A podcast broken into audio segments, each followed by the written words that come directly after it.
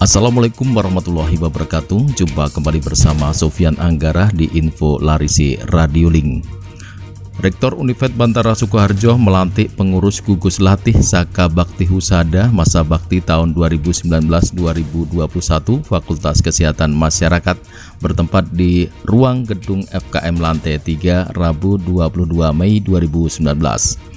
Usai mengambil sumpah dan melantik Rektor Univet Bandara Sukoharjo, Profesor Dr. Ali Mursid WMMP berharap pengurus usai dilantik untuk berkreasi sesuai kesanggupan yang sudah diucapkan, menjawab pertanyaan bersedia sebelum dilantik menjadi pengurus. Selain itu, merancang program kerja dan tidak melanggar janji sumpah pelantikan. Lebih lanjut dikatakan, Saka Bakti Usada bisa menjadi ajang pelatihan untuk membentuk karakter nilai kejuangan karena di dalam visi Univet ada kata nilai kejuangan yang selalu ditanyakan asesor akreditasi. Nilai kejuangan ini diberikan dalam bentuk apa? Ternyata kalau diberikan dalam bentuk tulisan dibaca oleh mahasiswa, oleh seluruh komponen kampus itu tidak boleh karena sudah termatuk di dalam visi maka harus ada kegiatan jelas. Ya.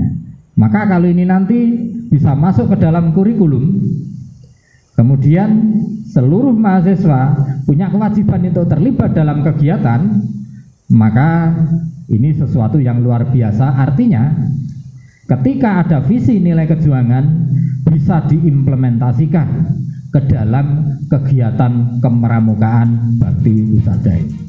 Kemudian Profesor Ali Mursid menjelaskan pendidikan nasional Republik Indonesia adalah pendidikan karakter tidak hanya sekedar akademik, maka pramuka menjadi salah satu jalan yang sampai saat ini masih menjadi idola di seluruh Nusantara. Dekan FKM Titik Haryanti menyampaikan pelantikan untuk kedua kalinya ini diharapkan ke depan untuk lebih berkontribusi terhadap kemajuan terutama fakultas, univet, dan masyarakat sekitar Kabupaten Sukoharjo.